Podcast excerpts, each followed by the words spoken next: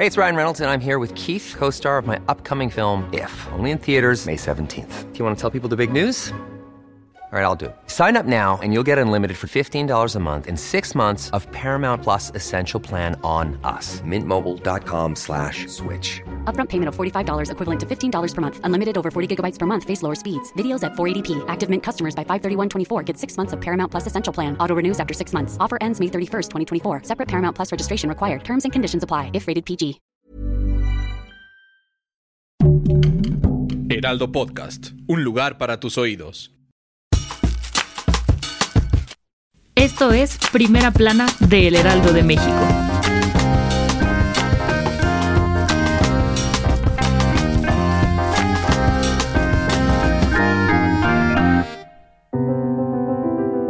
Para comprender la situación actual que viven las mujeres en México, este Día Internacional de la Mujer es necesario considerar los cambios políticos, económicos y sociales que han vivido las cuatro generaciones que conviven actualmente. En más de 70 años de historia, las mujeres han conquistado espacios en diversos sectores. Por ejemplo, María Félix representó un ideal de mujer con poder y voz, o Arusi Hunda, lideresa del colectivo feminista Las Brujas del Mar. Se convirtió en una de las 100 mujeres más influyentes del mundo en 2020 por sus críticas contra el machismo y la violencia de género. El 8 de marzo es un día para conmemorar los avances que las mujeres han logrado en su búsqueda por la equidad de género, entre ellos el impulso educativo y la participación femenina en puestos políticos. Y aunque el proceso puede parecer lento, los resultados son significativos y una motivación para no detenerse. Con información de Frida Valencia. Y aprovechando que hoy es un día para conmemorar a la mujer, datos del Coneval señalan que el 15% de mujeres ocupadas o con empleo en México vive en pobreza laboral. Esto significa que no les es posible comprar una canasta alimentaria con el sueldo que perciben.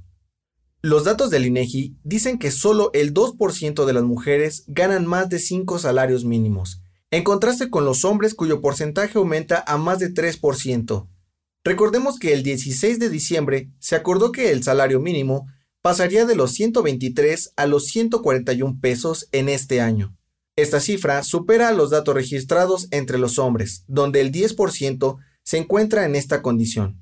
Y de acuerdo con la OCDE, esta brecha de ingreso entre hombres y mujeres es del 16%, y la pandemia solo empeoró las cosas para ellas, pues se aumentó la precarización de los salarios en el país de manera que las mujeres que perciben más de 5 salarios mínimos bajaron de 2.5% a 2%, lo que se traduce a 133 mil mujeres con menores ingresos. Con información de Fernando Franco. En otras noticias, Pemex pactó un nuevo acuerdo con Braskem y Idesa para lograr ahorros de más de 600 millones de dólares, monto con el que se podrían comprar 60 millones de dosis de vacunas contra COVID-19 o incluso pagar la pensión para el bienestar de más de 5 millones de adultos mayores. Por una parte, se negociaron las pérdidas en los precios del etano, las cuales fueron eliminadas, y por otro lado, Pemex ya no pagará el transporte de gas, pues este va a quedar a cargo de Braskem Idesa.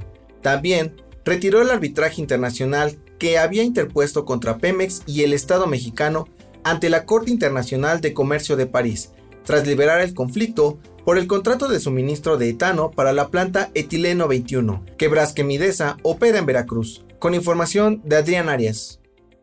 El dato que cambiará tu día. ¿Sabías que una mujer tiene el mayor IQ jamás registrado? Se trata de Marilyn Boss Savant, escritora, matemática y novelista estadounidense, cuyo IQ es de 228, mientras que el promedio es de 90 a 109, su impresionante IQ le dio la entrada al libro de los récords Guinness y fue nombrada la persona más inteligente del mundo. En la actualidad, trabaja como escritora de tiempo completo de novelas, artículos y cuentos, especialmente de sátira política. Esto fue Primera Plana, un podcast de El Heraldo de México. Encuentra nuestra primera plana en el periódico impreso, página web y ahora en podcast. El guion es de Sheila Navarro. Diseño de audio de Federico Baños. La voz es de José Luis Mata y la producción de María José Serrano. Hasta mañana. Síguenos en Twitter, arroba Heraldo de México, Instagram, arroba El Heraldo de México, y encuéntranos en Facebook y YouTube como El Heraldo de México.